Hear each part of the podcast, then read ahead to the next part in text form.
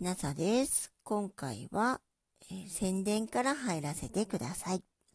現在、土浦市民ギャラリーで星野文明天国からの絵画展が開催されています。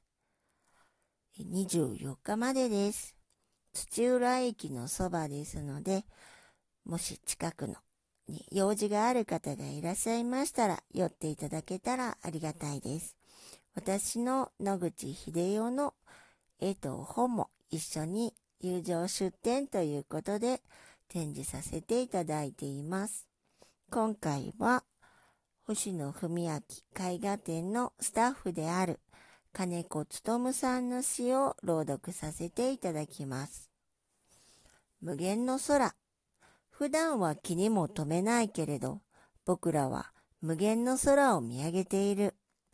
かつて富岡妙子という詩人は、人は生まれるとその体積分の空気を押しのけ、死ぬと元に戻るのだと言った。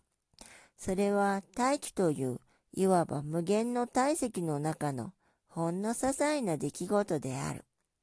そして僕はいつもの散歩コースから小海川を眺め、時和野の果ての筑波山を眺める。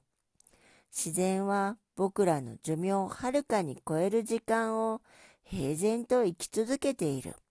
それを僕らはいとも簡単に川と呼び、山と呼び、大地と呼んでいるのだ。この無限の時空に自らを委ねるだけで僕らは自由になれるのではないだろうか。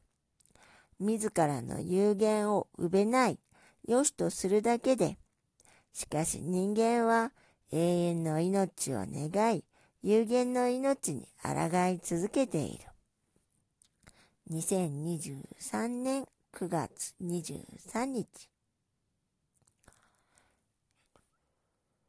星野文明絵画展のスタッフである金子勉さんの無限の空を朗読させていただきました。もしあなたが聞いていらっしゃるのが夜でしたら、よく眠れますようにおやすみなさい。